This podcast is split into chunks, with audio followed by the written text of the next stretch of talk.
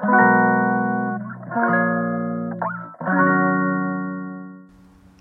のラジオは当たり前の毎日をもっと楽しくをテーマに配信していくラジオです。こんにちはカナリアかなこです。今日はコメントへのお返しを。60回目の配信にコメントをくださった子育てパパさん。意識しないと相手と自分は同じ考えであると思ってしまうことやお母さんである私の意見の方が正しい。子供たちの意見は間違っている。と親の方が偉い気持ちになりがちなので同じ目線で日々を過ごしたいと思います。それから61回目の配信の夫婦喧嘩のお話ですがそれはそれは大変でした。喧嘩の原因は事実と私の解釈に誤りがありましてこれは分けて考える必要があるかもと新しい気づきもありました。経験の束という表現。素敵です。今回もまた私は経験の束が増えました。同じく61回目の配信にコメントをくださった高田さん。年を重ねれば重ねるほど豊かになるもの。ここを感じるには高田さんのおっしゃるようにまずは心と身体の健康ですよね。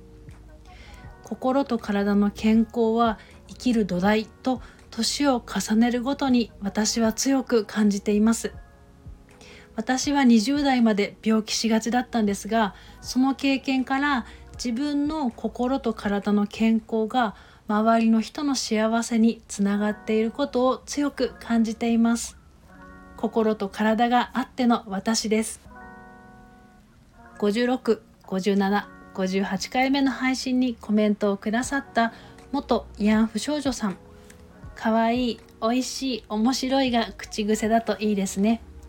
それから愛があっても傷つくその心を癒し正すものは何でしょうかについて私も改めて考えてみました答えは人それぞれなので私の個人的な意見ですが一つ目が自分の人生を生きながら小さな幸せに気づいていく。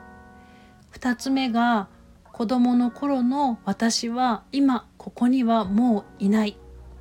大人になった今の私は自分で自分を守ること愛すること癒すこともできると自分の人生を生きながらゆっくりゆっくり気づけたことが私が子供の頃に母から愛されていないと思ってしまった。勘違い。間違って解釈していた心を正し癒すことができるようになったのかなと思っています。でもまた答えを見失うかもしれないので一生答え探しをする気持ちで自分の心の謎解きを楽しんでいきたいです。それでは午後も心穏やかにポジティブでありますようにまた次のお話で。